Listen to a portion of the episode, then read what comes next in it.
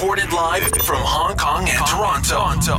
Let's go. This is the PR and Law Podcast. The PR and Law Podcast. Turn it up, turn it up. With your hosts, Cam McMurchie and Ewan Christie.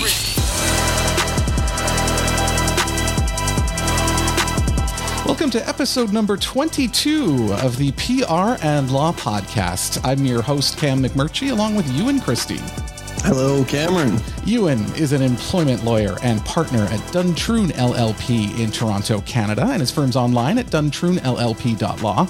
I'm a PR guy based in Hong Kong and publisher of the Digital Bits PR and Communications newsletter at digitalbitspr.com. If you enjoy the podcast, please tell a friend, and you can follow us on social media LinkedIn, Twitter, Instagram, and Facebook. And the account name is PR Law Podcast, all one word PR Law Podcast. Uh, and you can also subscribe to our YouTube channel or our new SoundCloud channel. So both of those are available. Uh, and we're, happy to take your questions as well. So just post those on social media with the hashtag PRLawPod, and we can get to those in a future show as well. Ewan, what is happening in Toronto? Well, it's Labor Day weekend here, Cameron, and in the United States. So, uh, you know, shout out to all the workers here and and in America, um, enjoying the long weekend. Of course, it also marks, as you know, Cam, from uh, from a long, long time ago when you still lived in this part of the world that, you know, Labor Day weekend sort of marks the unofficial mm-hmm. end of summer. Mm-hmm. Um, you know, people going back to school, people going back to work. So it's, uh, you know, it's a bit of a wind down, you know? You know, what I did not know until I moved to Asia is that Labor Day is celebrated in May everywhere in the world, except for the US and Canada. Um, which oh, is, which is, is yeah, I didn't know that. yeah, it's uh, yeah, I didn't know that either because again, growing up in North America, you just sort of assume this is the way it is. But but actually, like like uh, International Workers' Day, right? Like where it was born out of was actually May first. It's a May first holiday. So actually, I, like I'm looking at a map of the world right now that celebrates it May first. It's almost the whole world, and then Canada and North America in September.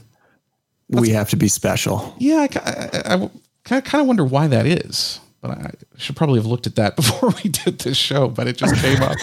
Uh, yeah, but it is interesting though, because uh, yeah, it is just uh, all that stuff's taken for granted until someone else tells you otherwise. Yeah, I mean, I think, I mean, I know a little bit about it, but I, I, think the, you know, the first, I know the first Labor Day in the U.S. was sort of in like the late 1880s. Um, so that's sort of how long or how far it goes back. I don't know about any of the the, the May days in um, in Europe and elsewhere mm-hmm. what their what their sort of historical context is, but um, yeah, it's it's been around. It's been around for, for some time for sure. How's the COVID stuff there too? Yeah, you know, our numbers are creeping up again. They've been creeping up steadily for about the last 10 days. Um, but, you know, I mean, again, what do you, I don't know what people expect at this point, right? We're, we're trying to gradually reopen. Um, you know, I think Tuesday is going to be a big, big day because, mm-hmm. again, it's sort of Labor Day weekend. This is kind of it. We're we're going into the the unofficial end of summer. A lot of people who are taking um, summer vacation are going back to work on Tuesday. Students will be going back to work shortly. Normally, they'd be going back on Tuesday, but all the public schools are starting back uh, a week late, and there's a whole that's a whole other show so i won't even go there um, but yeah, I mean, I, presumably we're going to see a further spike in in the coming weeks because more and more people are going back, and, and the economy continues to reopen. I don't think those things have to happen together, though. I mean, the idea is originally was to shut down as much as we could to kill off as much of the virus as we could, and then reopen, but reopen in a way that's like we've learned a lot since January. So, like, there are parts of the world that are reopening, reopening that are not seeing that that increase uh, in cases, um, just because hopefully we can sort of you know change our behavior uh, as a result of that. Um, yeah, well, I mean, you know, and, and, we're not talking Cam sort of astronomical jumps in the mm-hmm. numbers. Mm. I mean, we've kind of gone to 100, and then I just want to, you know, sort of increments uh, 100, 110, and then I think we were up to about 160 new cases, and that's you know in the entire province of Ontario. So, you know, we're not we're not sort of jumping into the thousands um, mm. by day, and you know, and and and hopefully, and I think the province and you know, and the country as a whole has done a really really great job um, at keeping the numbers down and locking down when they should have locked down.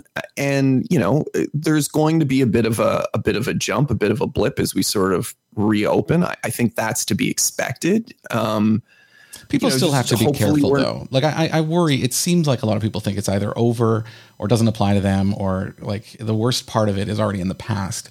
When I people, people still need to be careful. You know, it's still a still a risk. It's it's still something you definitely don't want to catch. That's for sure. Yeah, well, and you know what's been really interesting. A lot of the articles have been talking about this, and this is particularly a North American specific issue. We're moving into the fall, and that means we're moving into cooler weather, and you know everyone expects to see a jump in in confirmed cases come fall because more and more people are going to be moving inside right? Um, you know, the the summertime we've had a lot of people outdoors. We know transmission. Um, it's more difficult to transmit outdoors than it is inside. Um, so yeah, I mean, we're we're we're going to see a jump as the as the weather cools down here. Yeah, and the, the last thing on this is um, it does take a couple of weeks. So you're talking about people out and about over the Labor Day holiday. Like we won't see the spike Tuesday, but two weeks from now we could see a big spike. Um, that's sort of been the been the practice when something's happened. Even the protests in the U.S. when they first broke out, it was two weeks later that the numbers really started going up a lot um, because there is that sort of incubation period there. Um, for, for this sort of thing. So yeah, we'll we'll, we'll see what happens. I, the other thing I just wanted to touch on here is is the, the protests. I know obviously there's protests in the U.S. that are ongoing. I, I've seen some videos from Portland that are just kind of shocking, um, but they've also returned here in Hong Kong. I mean, obviously people are aware there were protests here last year, uh, big pro democracy movement. Uh, the the national security law introduced here has obviously uh, put a damper on a lot of that. Um, but today, uh, and we're recording this on Sunday, September 6th, uh, today was to be our election day. I mean, we do have a legislature, and today was the day when we're supposed to go to the polls and, and elect a new slate of representatives. Um, but, uh, you know, a month ago or so, uh, China announced that the election would be postponed. I know we mentioned that on the show uh, by one year. I mean, which is a big deal. Uh, to any Yeah, sort of that's huge. democratic uh, movement like that. Uh, so there were a lot of protesters out today, and I can see almost 300 people arrested already. We got pepper spray, pepper balls. They're starting to fire um, a lot of, a lot of. You know, some of the footage just shocks me because I mean, you've been to Hong Kong. Like, there's some young girls and guys, like school age, that are tackled to the ground. you know, they're wearing backpacks and shorts. I mean, they don't look like anarchists or anything like that, but. Um, yeah, the the the the, sh- the shift has happened here. It's uh, it's becoming a lot more of a police state. I, I don't want to go so far as to say that's the case, but it's definitely heading down that path. Well, I mean, what you know, what is the volume of of numbers that you have out protesting, Cam? I mean, is it anything like the sort of numbers we were seeing before? It depends what you mean by before. I mean, because there are marches in Hong Kong, right? That's the most traditional way. And um, I mean, before the extradition law, they had more than 2 million people on a march, which was 37% of the population here, which is remarkable. Um, but the protests that sort of roamed around, many thousand people were doing that. And I think today there's probably a couple of thousand people out there. Like it's still, this is a different kind of protest, right? Like everybody goes out for marches because they're, they're safe. They're not violent. They're, they're pretty straightforward. But when you start getting into confrontations with police officers, obviously the numbers drop off a lot. Um, but there's still a lot of, I still think there's widespread support though. I mean, that was one thing that, that Beijing was concerned about was, you know, there's this violent behavior here. Uh, and, and the rank and file society in Hong Kong basically supports it, which is, which is pretty crazy because we can see in the US, it's, it's kind of the opposite. It's very divisive there. Yeah, yeah, absolutely. Very, very different perspectives and approaches to the protests. Yeah, and it is. Yeah, it's it's hard. I mean, yeah, I'm not going to go go too far into it, but I, I I will say that I think there is going to be more unrest here. It looks like it's going down that path because at the end of the day, the problems are not solved. You know, we, we still have a housing crisis. We still don't have democracy here. We still have a Beijing appointed chief executive. All of these things. So uh, this could go on for a very very long time. Continue the debate with us on social media. Join us on LinkedIn, Facebook, Twitter, and Instagram at PR Law Podcast. All one word, P R L A W Podcast. Send us your questions now by email to ask us at prlawpodcast.com. That's all one word. Ask us at prlawpodcast.com or on social media with the hashtag PRLawPod. That's hashtag P R L A W P O D. All right, Ewan, what you got cooking today? Yeah, I wanted to talk about workplace culture, Cam. You know, mm. this idea of of fit, and it's a term that comes up a lot uh, in a law firm context, particularly every year as sort of larger firms are looking to hire their their pool of articling students and uh, you know students are always sort of asking questions about fit is this firm the right fit for me and it's sort of this amorphous term um, that does have some meaning and some some significance in any workplace and I, I, was sort of keenly aware of this as I was going through an article um, that I saw earlier this week, Cam, in the Globe and Mail. It was an interview with Reed Hastings, mm-hmm. Netflix CEO. Yep. yep. He was in Davos. And, I was at a talk of his there. Pardon me? I was. He was in Davos, so I, I was at a talk with him in Davos. Oh, okay. Yeah. So you've you've seen him speak. Well, yeah. Um, yeah, I'm curious to get your get your take on that. Then, uh, the the interview was sort of promoting his new book, um, which he he sort of co-wrote with Professor Erin Meyer about the workplace culture at Netflix. And this was really, really fascinating to me from from an employment law perspective. So, you know, I, I, think everybody's pretty familiar with Netflix at this point. I don't think we need to give much of a backdrop. In, you know, in case you've been living under a rock for the last few years, you know, they're that little video streaming platform that's got about a 193 million global subscribers. Uh, interestingly, 26 million of which were added just in the final half of, um, or the first half of 2020. Mm-hmm. I, I, guess, you know, people clearly have had some time on their hands, mm-hmm. uh, given everything else that's been going on. Um, so, and he sort of he speaks at length about the workplace culture, and I wanted to just sort of touch on some of the highlights um, of Netflix. I didn't know about this. Cam, perhaps you've heard some things about how yeah how workplace culture functions internally but this was this was certainly news to me so you know things such as managers are encouraged to use a what's called the quote unquote keeper test to fire anyone that they would not fight hard to keep if that person said that they were leaving Mm-hmm. Uh, Netflix encourages employees to take calls from recruiters and to go on interviews. Uh, that way, that the com- the company knows what those people are worth on the job market and can you know pay them top dollar to keep them. Of course on the other hand managers are sort of expected to let go those employees who aren't top performers. And you know there's sort of this assumption that you know this is one of the quotes mediocrity is infectious and can drag teams down. Um, so true. employees yeah, well, employees are expected to give constant feedback and receive constant feedback from from their colleagues, and that's an integral part of the culture as well. Uh, and also, this idea of removal of controls is a key feature. So, you know, employees are in charge of how much vacation um, they take, and and also for sort of major decisions on behalf of the company. So yeah, Cam, I, am not sure uh, how familiar you are with this, but this is you know this is a really really important thing when we're sort of looking at at companies and as an employee when you're considering where to accept a position or if you're an employer and you're looking to attract top talent um, you know this notion of fit and workplace culture is really really really important.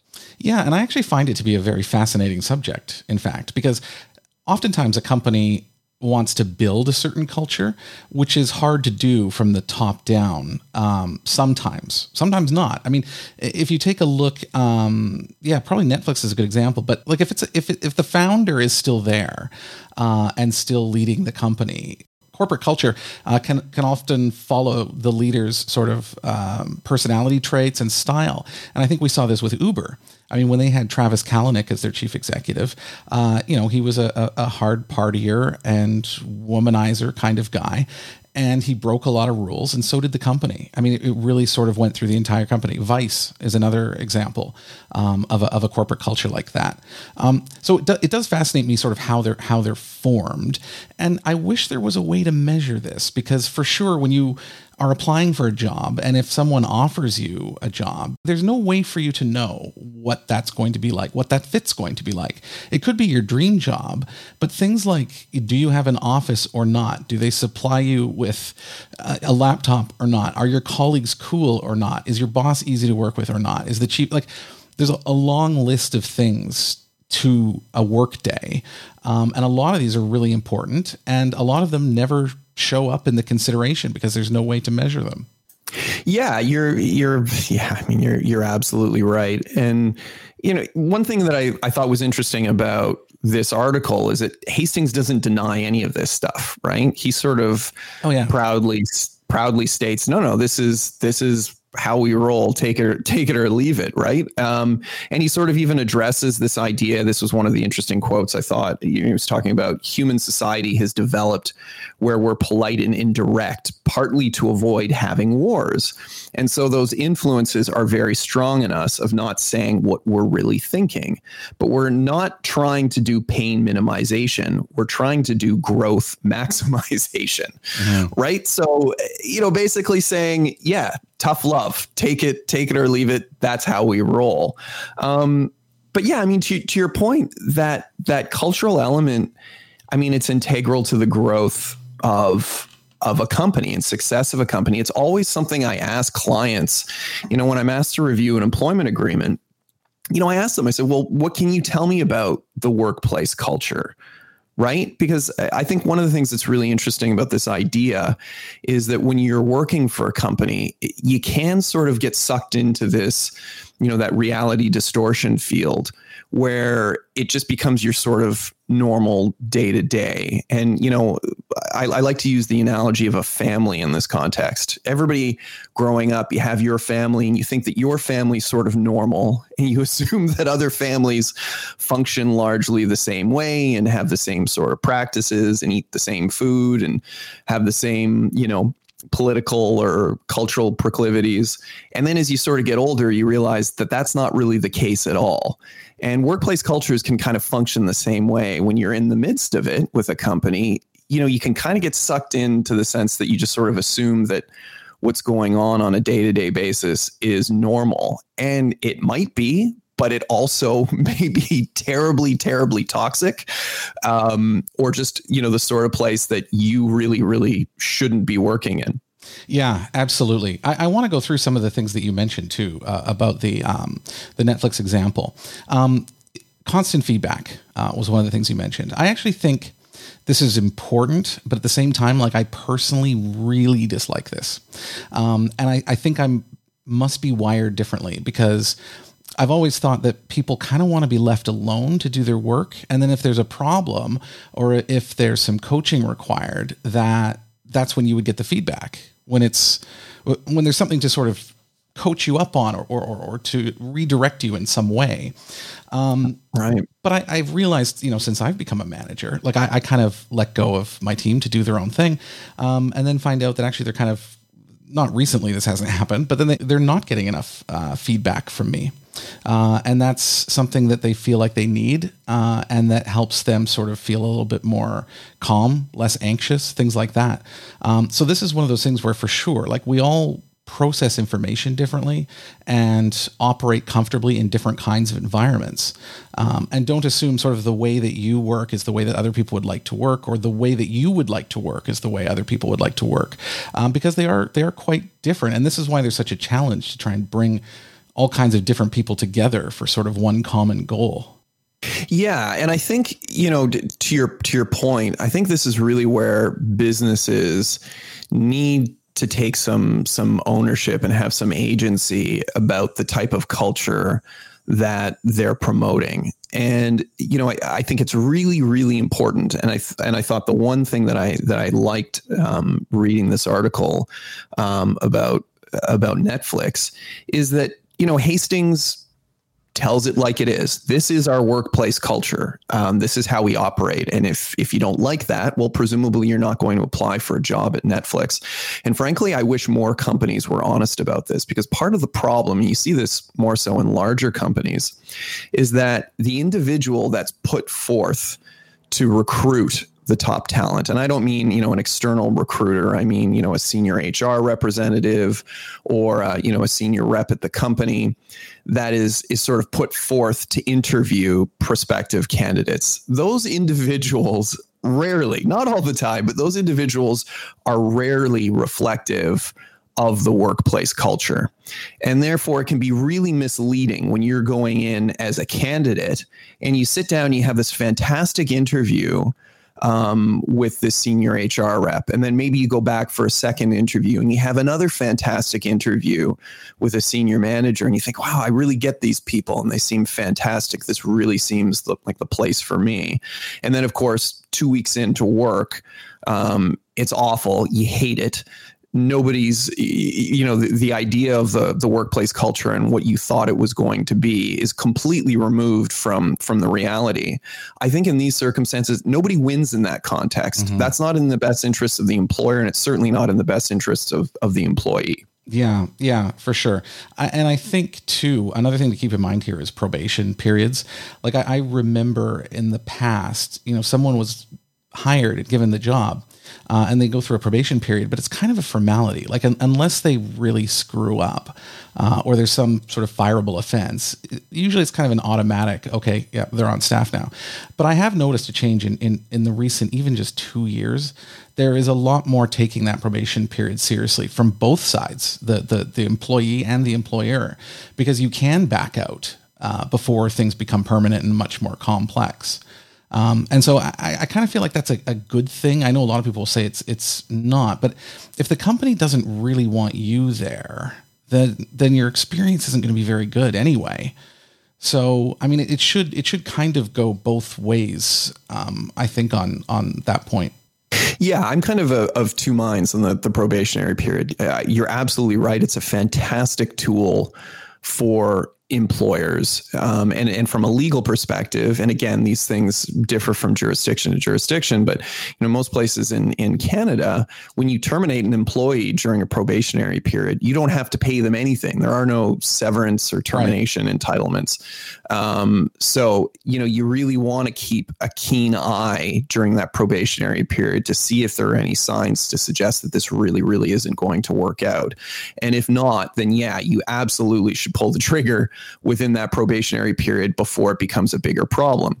Now, you know, the flip side of that coin is, you know, if I'm meeting with um, a more senior individual that's looking to accept a position and I go through an employment agreement and I see, you know, a 6 month probationary period for a senior level job where, you know, it's like a six figure salary with bonus entitlements and stock options and these sorts of things.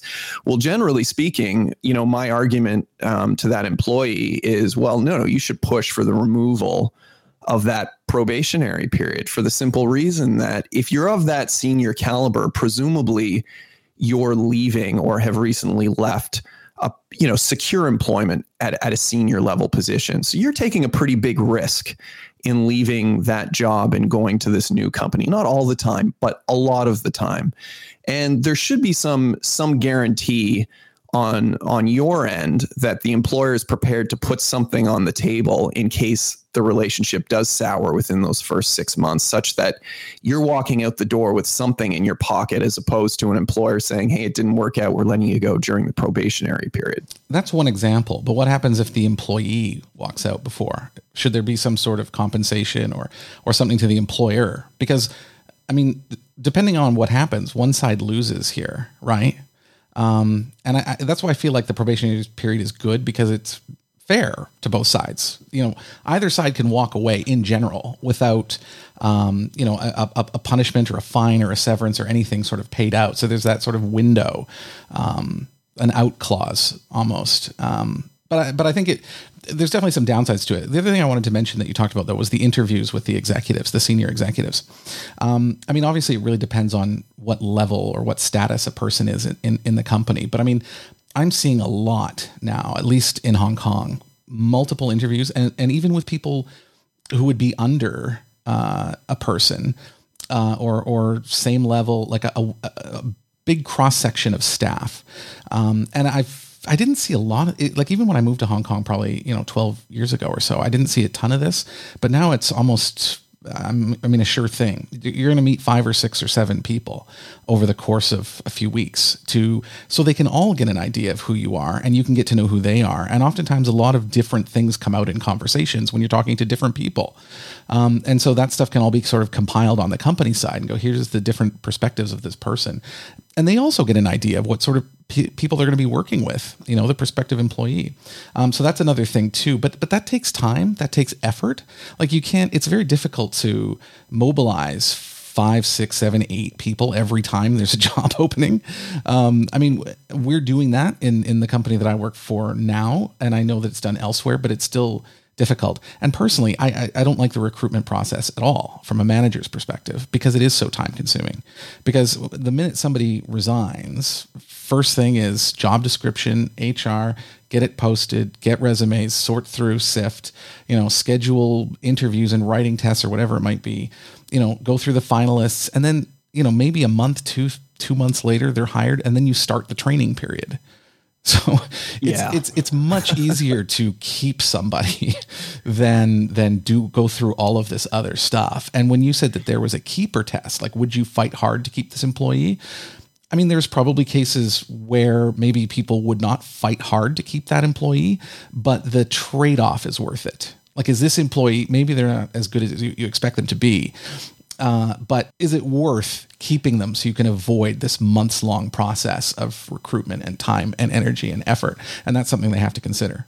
Yeah, yeah. I mean, all really, really, really great points. And this also goes back to the point I made earlier, though, of, of you know, be authentic in terms of um, describing your workplace culture as best you can, right? Because this just sort of helps ensure that these sorts of scenarios don't occur. Because you're right, the last thing you want is you invest all this time and energy through the recruitment process, the hiring process, the training process for, you know, a relationship to not work out, be it, you know, you have to let that employee go or that employee, you know, ultimately ultimately quits. So why would you misrepresent the sort of cultural you know the the workplace culture of the company. I mean be be honest and straight up. It's just going to help ensure that you don't um, you know there isn't any miscommunication or misunderstanding somewhere down the road because it does. It costs the employer time costs the employer money and it costs the employee money as well in time. And it doesn't do any wonders for that business's reputation if you routinely have employees departing the company within their their first year of service but have you come across many who purposely misrepresent? Because like I know oftentimes it's it's not intentional. Like they they pick two or three people to interview you, and it's not with a mind of sort of giving you exposure to the company culture and trying to make sure that, that the representation is accurate. It's just kind of by accident almost because the, the employee doesn't have the time or the employer doesn't have the time to really give them a full picture of what's going on. And so I don't find it malicious in that way, sort of the way you're describing. But I mean, maybe maybe employers do do that. I'm just not sure. No, I, I and and I'm not I'm not suggesting it is malicious. Um, I don't think that I, I'm sure that does happen. That's not what I'm talking about. What I'm talking about is, you know, the employer should do everything that they can to ensure that they're representing the company in an authentic way, such that those misrepresentations, be them deliberate or accidental, inadvertent, what have you, um, that they just they don't exist. But you know, this isn't just the employer's obligation, Cam. Like the employee has to have some agency here too, right? And, you know, I, I think as such employees should dig a bit deeper before committing to a new job, right? I mean, look into the company. What's what's the turnover rate like? For example, if you can't find an employee within the company on, you know, on LinkedIn who's been there for longer than a year, that's probably a bad sign. Um, you know, other things you can look for companies who are sort of pushing a, a rebrand or some other significant change that that recently occurred across the company. Generally, that's because um, you know there's been an exodus at the company or some sort of fundamental issue that's occurred that that may have prompted that. Not again, not all the time, but certainly sometimes.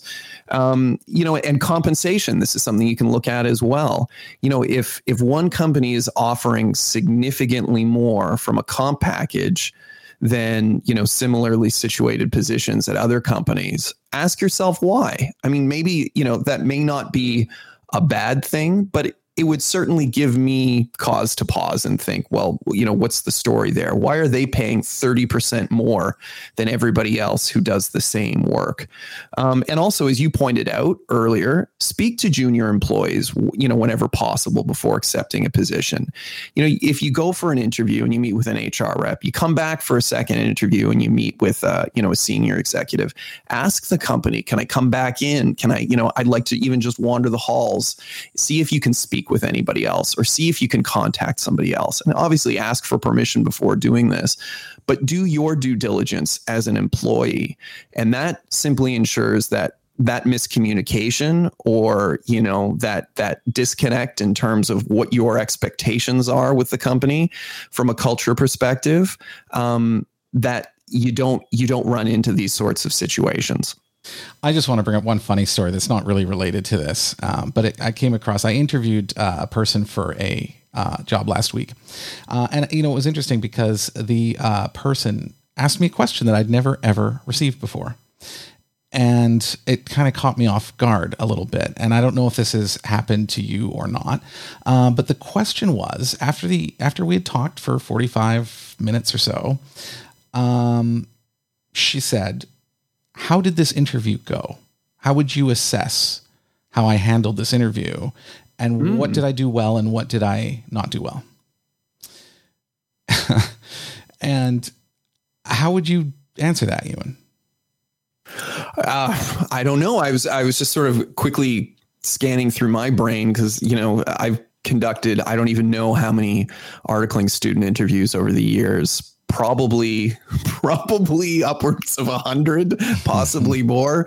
Um, and I've certainly fielded some interesting questions, but I don't know that I've ever had to field that question during or immediately following the conclusion of the interview. I have no idea how I would answer that. You know, I, I thought about it, uh, and then I thought, you know, I'm gonna.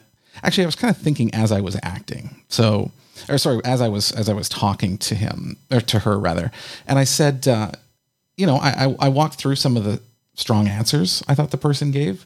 Um, and then I did get to a point where I said, but, you know, when I asked you this and this and this, um, you know, your, your take on that probably was a bit questionable, you know, and I, I, explained why. I said, like, here, here, here's why I'm saying this. Um, and she seemed appreciative and, and that was that. But in a way, I actually felt better about it after that because it was fully transparent. I didn't criticize the person. I didn't say you're you're not going to get the job. I, you know, I didn't do anything like that. I just gave her an honest assessment. Um, and I don't know why that would make me feel good actually, because it's not. I'm not the one applying for the job. Maybe it's just the fact that it is transparent and it's open. And and when you do that, you do kind of sort of a stronger conversation, stronger bond that way. Yeah, I, I mean, I do think you took the right approach in being honest um, and and I think that there is if if somebody's going to ask that question, then you owe it, and you're taking the time to interview them as a potential candidate. You owe it to them to be straight and give them an honest answer. If for no other reason, then it's just you know the humane thing to do, and it enables them to improve and become a stronger candidate for any subsequent positions that they've applied for. You just in, in telling the story, you reminded me of a of a student that I interviewed. Um, a couple years ago now. This was probably two or three years ago. And he came in and he, he was clearly, this individual was very, very confident and he was a very smart guy. Um, he was also very, very arrogant. Throughout the course of the interview, he would interrupt um, myself and, and and a few of the other lawyers who were interviewing him mid sentence, um, and ultimately he sent me a similar email but it was after the fact cam and said you know i'd like to know i really want to work there. I'd like to know how i did. Um, please let me know. And and I, I, sat down with one of my colleagues and she and I thought about how to answer answer his email. And we concluded much as you did that well you know what? We should be straight with this guy. And um, it turns out that not only was he rude to us but more importantly he was rude to our two receptionists mm. when he came into the office. Mm. And those are the sorts of things that are very very telling. You know, if you you've already made a determination that these individuals aren't important and are unworthy of your kindness, your consideration, and just decency.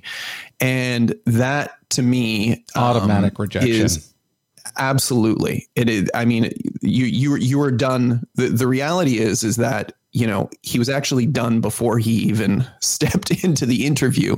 He just didn't realize it.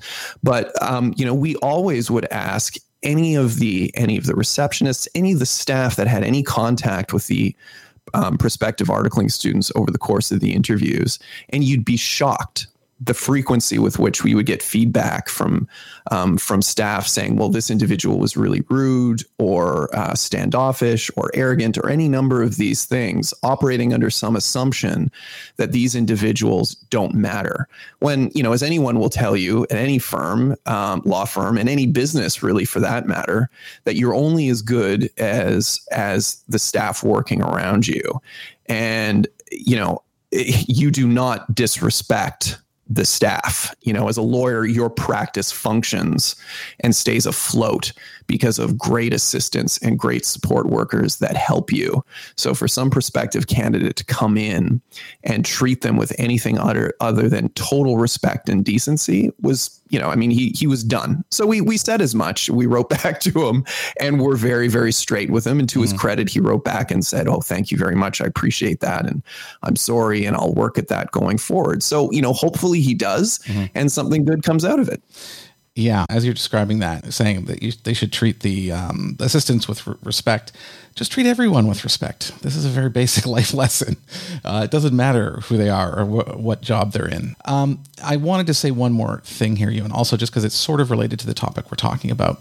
Um, and that is sort of training of, of staff because this comes up a lot. Um, and I've heard uh, the argument sort of from HR that if if if there's too extensive training inside companies. You, you could be training staff on using company resources only for them to resign and move on uh, to another company. And there was a, a, a, quote I can't remember where this came from, um, but I, it's I, it's been in my head ever since I heard it, and it is along these lines. Um, it said that having employees be trained, if you spend time and effort training people and they leave, that is still better than if you don't train them and they stay, which I think is very, very mm. true. Because at the end of the day, you still want the best talent. And there's always others coming, usually. It really depends on what sector you're in, I guess. But um, I, I, do think that is important. If people move on in a way, like I, I hope we can look at that in a little bit of a different way, especially if they've done a lot already at the company and things like that and are moving on. It should kind of be a point of pride uh, to some degree, as if they're graduating almost. Yeah. Look, I mean, employees are going to talk, right? Whether they stay or whether they leave, expect that they're going to talk. So why not do everything you can to promote a healthy and, and, good workplace culture? And even if they, if they, yeah, even if they don't know someone from that company, everyone goes on Glassdoor now. You go on there, you can see exactly what people in the company you're applying to get paid. You can see what employees are saying about the place. You can even look up managers if people have left comments. Like it's all transparent out there. And we often get people coming in who have already looked at Glassdoor. Uh, it's quite it's uh, when I was at the exchange, you know, we had young people coming in to talk about the website because I was head of the digital department there, um, and the, you know they had read stuff on Glassdoor and brought it to me, and I thought, wow, that's that's that's impressive. Huh, yeah, that is that is very interesting. Well, and also, I mean, it, it and again gives a gr- a great example of you've got to practice what you preach right as as an employer this is really really important don't you know don't promote a particular workplace culture if that's completely disconnected from reality. And you and I have actually talked about this very specific thing over the last few weeks around you know some of the the twitter statements and press releases that companies have made in terms of you know black lives matter or promoting diversity within their companies i mean don't do that if it's not reflective of your actual workplace culture. I mean, you know, if you're a small company of predominantly middle-aged white men and you're issuing edicts about how you, you know, you support diversity in your in your company in your workforce and in your policies and procedures, well, you know, it, it doesn't really add up. So practice what you preach. Just be as authentic and as honest as a business as you can. Um, and and hopefully the top talent will come along with it. Show your support to the PR and Law podcast by making a one-time donation or setting up a subscription with us on Patreon. Every little bit helps us keep the lights on and bring the show to you each week. If you'd like to chip in, please visit prnlawpodcast.com. That's prnlawpodcast.com. Click support the show. Thanks for helping us out. So we've had a few new employees recently uh, at the company, and um, obviously, when someone new comes in, there is a training period and some coaching uh, involved. Um, and I had a conversation with with um, one colleague just about press releases, and actually, it made me think about what are some basics in PR that are good to help you help guide you basically uh, in your career.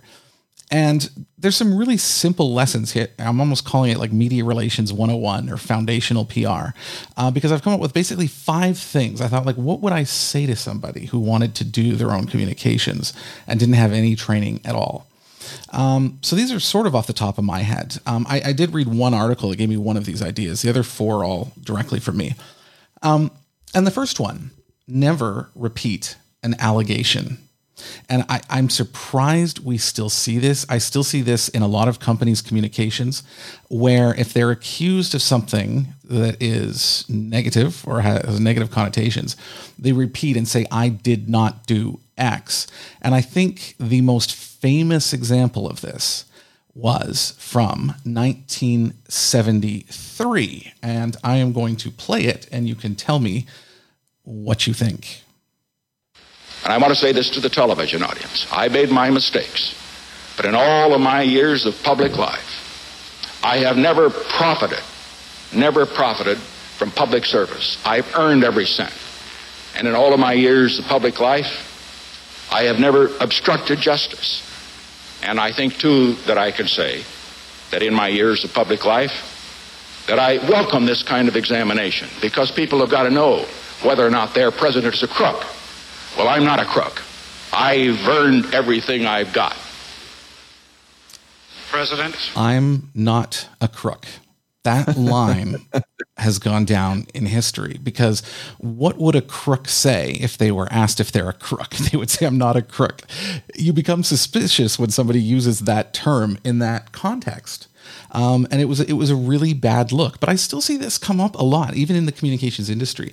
This sort of thing uh, to deal with a problem. Uh, there's one other example of this as well. So the, the Nixon examples from 1973. Obviously, that was over Watergate. Here's one that I'm sure our listeners are familiar with as well. But I want to say one thing to the American people. I want you to listen to me. I'm going to say this again. I did not have sexual relations with that woman, Miss Lewinsky. I never told anybody to lie, not a single time, never. These allegations are false, and I need to go back to work for the American people. Thank you. Now, the end of that was good. These allegations are false. That's a that's a that's a great thing to say, and and I, I do want to say that there are are some exceptions to this occasionally, uh, depending on what they are. Especially if, I mean, I mean, if if if you really are innocent, um, then you can emphasize that to some degree, and the way that President Clinton said this at the time he was emphasizing the allegation and how preposterous it was to him. Still not advisable. Um, but if he had been innocent, it would have been a much more powerful message. Uh, but we know now that he was lying when he said that, and that hurts a lot. Yeah, well, it's funny. I thought that's where you were going with the first example.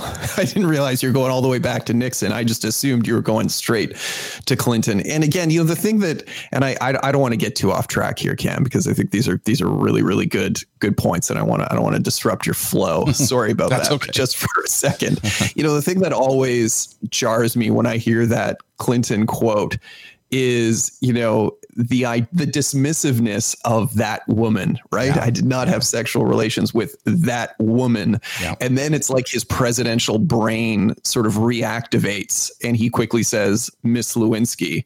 Um, but of course you know the damage was done. Never mind the repeating of the allegations. The idea that he is so dismissive of this woman, that woman, um, that he doesn't even mention her by name before saying that woman.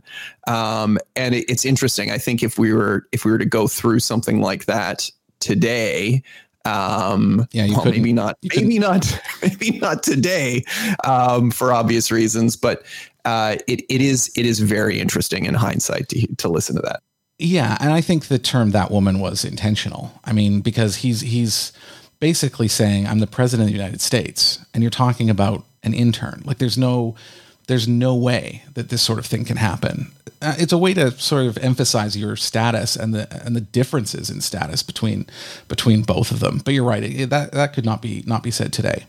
So, I mean, always when there's some sort of a negative allegation, you're writing a statement, you're writing a press release, don't repeat the allegation. Talk about what you is instead of saying what you aren't or what you didn't do, talk about who you are and what you did do. So that's point one. Point two, this also is like a, a, a misconception, I think. Never say no comment. It's it's absolutely it's a been a rule in every place I've ever worked with every agency I've ever. Like nobody has ever said you should say no comment. But I think it came up in the movies or something. I'm not sure why. But if you say no comment, it basically means you're hiding something. Like people are going to think, "Oh, he's guilty," and it's just n- kind of natural to assume that because it's become very um, almost like you've gotten caught doing something uh, so you don't want to comment on it and there's other ways to do this um, because sometimes there are legitimate circumstances where a reporter's asking you a question and you you truly cannot comment on it but even saying I can't comment on it because there's an ongoing case, or I can't talk about this today, but I'm going to have more information for you, blah, blah, blah, tomorrow. Or one that's often used is we decline to comment. That can often appear in print. So instead of saying no comment, it looks like the reporter called you up and you just said no comment and hung up the phone.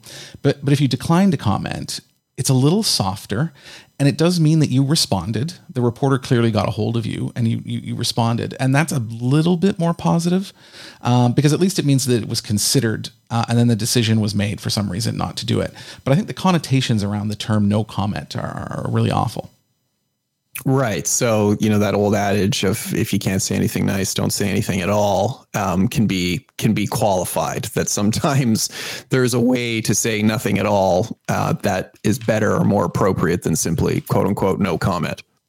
Yes, yes, absolutely. Um, and then, um, I mean, another time that you could maybe do this is uh, oftentimes companies get uh, questions about personnel issues.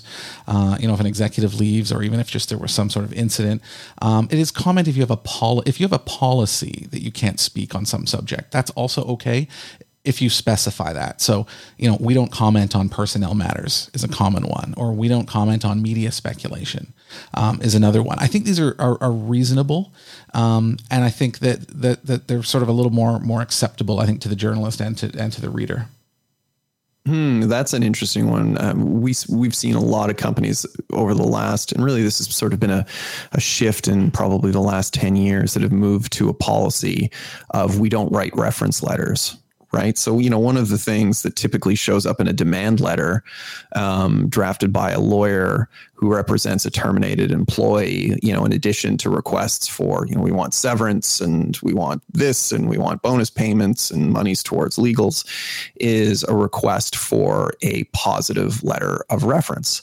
And a lot of employers are now moving towards a, you know, no, no, we'll give you a quote unquote confirmation of employment letter. So basically, it's a letter that says, you know, so and so was hired on such and such a date, occupied such and such a position, and was, you know, with us for X number of years. The end, right? Something that is just sort of Yep, these are factual, common common. um, and has no subjective uh, context whatsoever.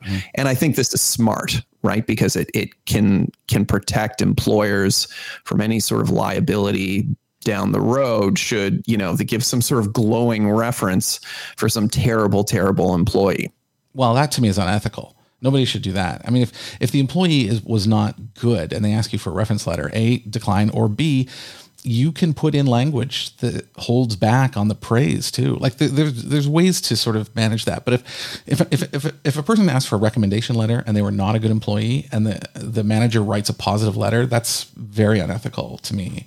Um, that that that definitely shouldn't shouldn't happen. Um, well, and again, just opening a door that you don't need to open. Yeah. Why, why even bother, right? And I think that's where the confirmation of employment um, is is great. And this is sort of you know like you're qualified, no comment. You simply state this is the position that they held. This is what they did. This is how long they were here, and that's it. That's all we're going to say, and that's all we need to say. Yeah. The other thing too on not commenting on because of a policy, you really have to make sure that that's a consistent policy too because you will be given some leeway if you say we don't comment on personnel matters or we don't comment on media speculation. But if you did, if you comment on media speculation the next week or, or some other personnel issue that you do talk about, that blows your entire defense here. Um, so it does have to be consistently applied if this does become a become a policy. Yeah, yeah, you're you're absolutely right. And again, this is one of those things once again where employees talk, right? And particularly with large companies where you have mass layoffs.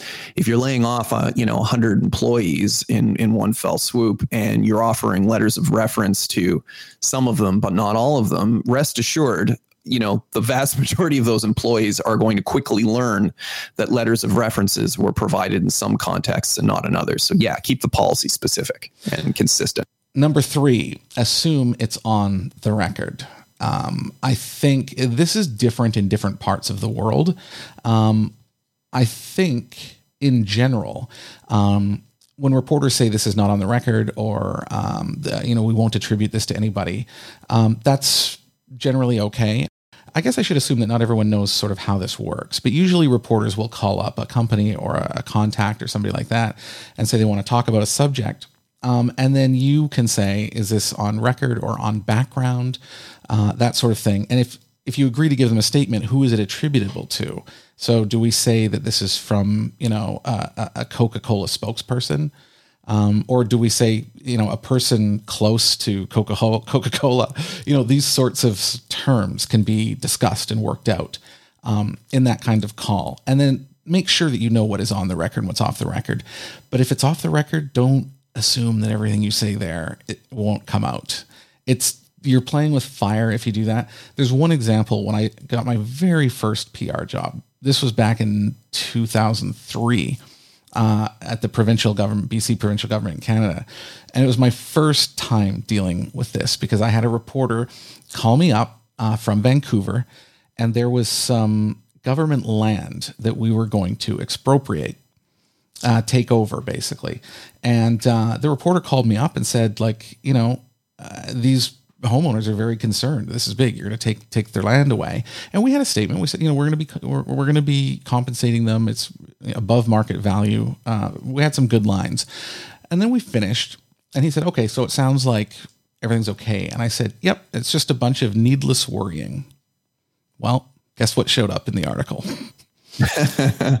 And again, that makes the government look horrible. It makes it made us look like we were not taking their concerns seriously. Like they're looking at having their land and their home taken away. And then the government says it's, it's a bunch of needless worrying. Assume it's on the record. Be very careful anytime you're you're interacting with reporters. Cam, I mean, this is you know not exactly what you're talking about, but just something that that kind of uh, occurred to me. We see a lot of reports in the news of you know unnamed sources unnamed sources. And people always attack the credibility of those pieces when they're coming from unnamed sources. I mean how do you how do you legitimize or try to legitimize a story like that as a as a journalist or how do companies deal with that in terms of you know when they want to push back and say well hey it's just unnamed sources. What do you you know what's your sort of position on the unnamed well, sources bit in stories? It's it's it's a policy decision made by different publications. I think if you look at the new york times the atlantic things like that you you won't see that very often. Um, because it, it oftentimes if a if a person if a person does can't or if a person does not put their name to it then obviously you have um, reason for skepticism um, about what they're saying now sometimes they may end up um, you know, if they give their name there in personal, there's some sort of risk to themselves. Um, uh, that has to be discussed uh, with the reporter as well, because there are times. So here's the thing basically, the answer is no, it should not be done ever. Unnamed sources. If you've got, I mean, a source, actually, I'm, I'm thinking it because sometimes sources give you a tip, and that's something different, and that's okay. But if, if, you're, if you're putting something attributable, like if a, a source could be somebody who says, like, I saw something on the road, right? So that person you don't need to identify who might have witnessed a crime or something like that. But but if you're if if you're the one giving information that is credible and that is going into publication, then you absolutely should be identified. If not, there has to be a reason in the article why. So uh, I think we saw this a little bit with the uh, op-ed in the, in the New York Times a couple of years ago from a staffer inside the Trump White House. That was, I mean, the New York Times was blasted for that because it was an it was a column written by nobody knows, and yet they gave them column space in the New York Times. So when that happens, uh, in the New York Times case, then they did verify the person's identity, so so they felt comfortable with it and could could say that they're okay, and because the New York Times is trusted, that that, that that's fine. Um, but in general, yeah, it, it, it should be a, a no go unless there's a good reason, and that good reason should be shared with the audience so they also understand. Okay. Yeah, that that that's helpful because you know I see this all the time, and I've always kind of been curious from from uh, a journalist or PR perspective what the what the take is on that because yeah, it does sort of give rise to well, if this is legitimate, then why aren't these individuals going on the record? Um, and it it does seem to me to sort of impact the credibility um, of of the piece and the reliability of you know whoever the sources are from that piece. Yep. I can see times moving along here. I'll, I'll do the last two quickly. So, number four is press release. This is not something that, that I think uh, is kind of a rule for PR, but it's one that I have found useful. When people write press releases, um, because there's no sort of set standard, it can go a number of different ways. But very on, very early on in my career, uh, somebody told me that the first paragraph should contain the who and the what and the benefit. So, who will do something? What is what is it they will do and what's the benefit? And the benefit is really key there. So again if you're in the government you're saying um, you know the the ministry of transportation will put up brand new sort of wine tour sign, signs on the highway. And the benefit is increased awareness and hopefully sort of economic stimulation in a wine region.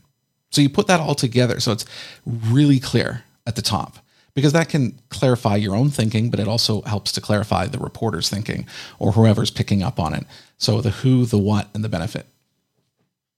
Hmm. Point first writing. Yes. All right, and then uh, the last one I, I, think is is straightforward but often forgotten, and this is know your messages. Know your messages. So again, a, a, peek behind the scenes. If there's if there's going to be a press conference, or there's going to be an interview with a high level journalist, or or just a quick media scrum, you know, where cameras come and put them in somebody's face and ask them questions. Before you do that as a spokesperson, or get one of your executives or politicians or whoever it might be, make sure that everybody knows the messages well. So we would put together FAQs, and these are often fun to do. This is one of the favorite things I have to do in communications. You know, you have a difficult issue, and you start thinking about what questions will the reporters ask? Like, what are the most difficult things that they could say to us or ask, and then come up with answers. Write down what, what you think you should say.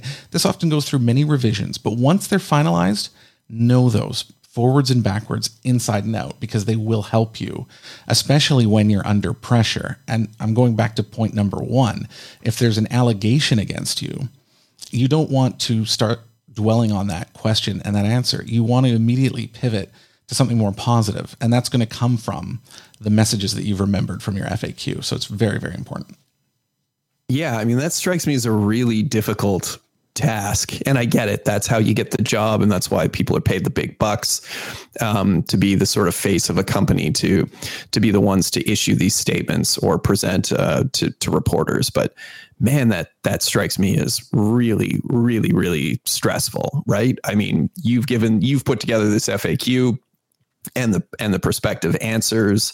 Um, but man, to try and remember them, to well, internalize them, such that you can you can speak to them on point, which you know, and I imagine the timelines on these things are often very very short right? Where the turnaround is maybe an hour before you've got to face reporters on these issues. I, I mean i don't know how people do that. That's really tough. So i mean yes and no. I mean if somebody handed you a uh, department of agriculture FAQ on a topic, yes, that would be almost impossible, right? But ideally, you already know the business. You're already inside. So the, the subject matter is not new. And oftentimes, the executives already know some of the answers because they're questions that come up in public a lot.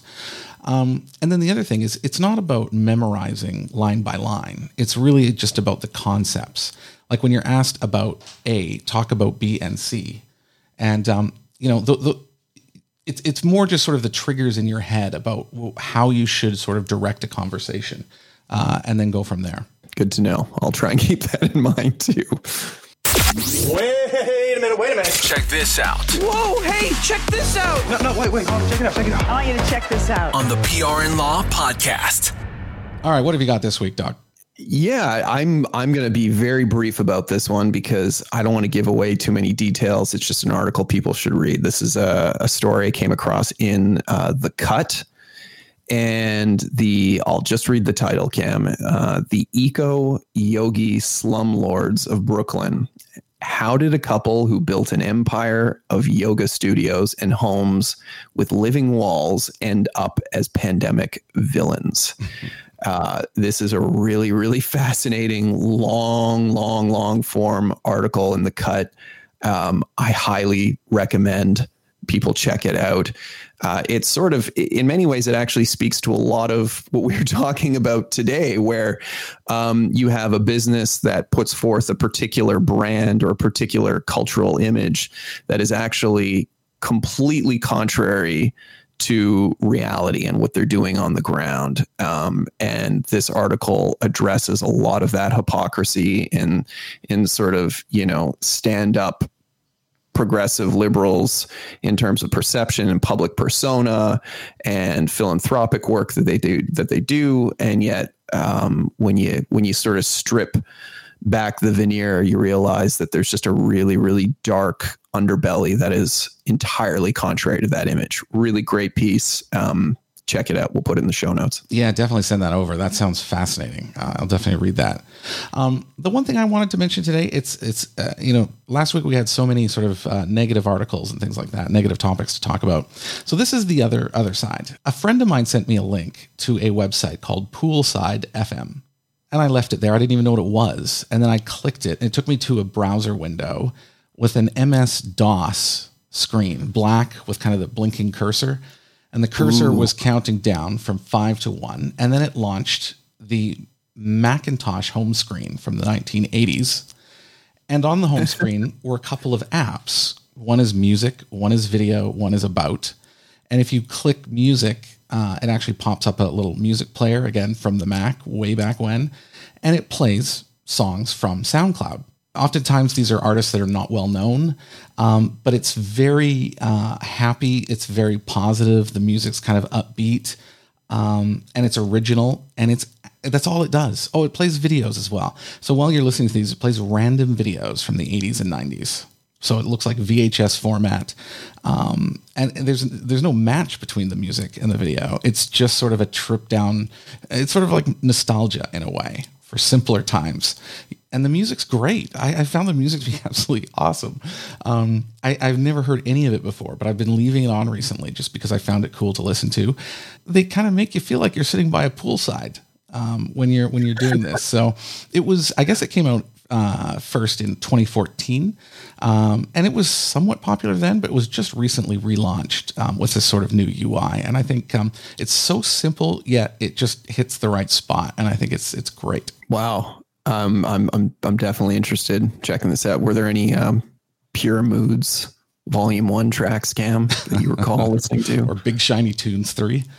Uh, Big. Shiny Tunes. uh, no, the music is current. The music is current. It's everything else. Ah, is, okay. Uh, is, okay, yeah, so it's all new music, but Yeah.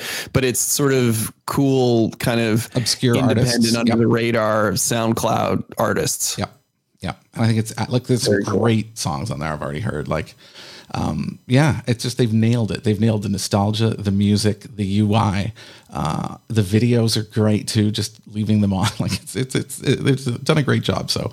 Um, I'll definitely put that in the show notes as well. Wow, that sounds great. And I, it's always just wonderful whenever I hear about these sorts of um, applications that are trying to promote lesser known independent artists, right? Because I think that's always one of the problems with playlists you find on the major streaming services.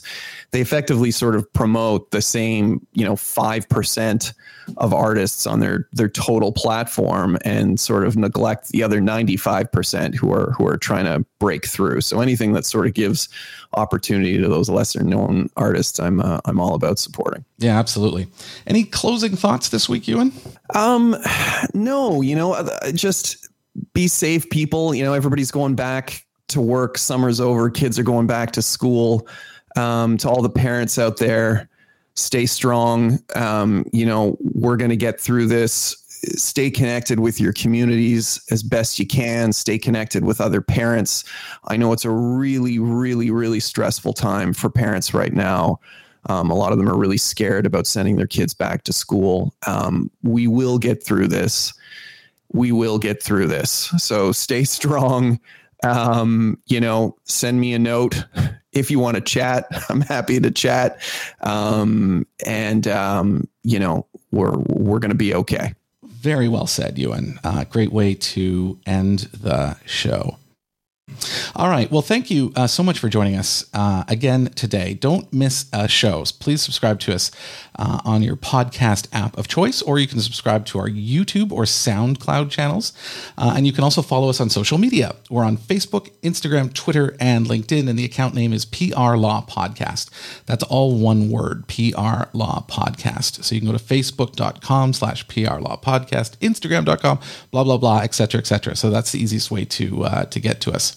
Um, and again, don't forget to ask some questions. We're seeing some questions come in. It's great. I think we'll put them together for a segment sometime in the future uh, to go through those. So just um, tag us on social media with the hashtag PRLawPod, and we will answer that in a future show. So for Ewan Christy, this is Cam McMurchie. We'll see you next week. This has been the PR and Law Podcast with Cam McMurchie and Ewan Christy. If you enjoyed the show, please share it with a friend or leave a review. You can also join us on LinkedIn, Twitter, Instagram, and Facebook by following our account at PR Law Podcast. That's all one word P R L A W Podcast. Thanks for your support.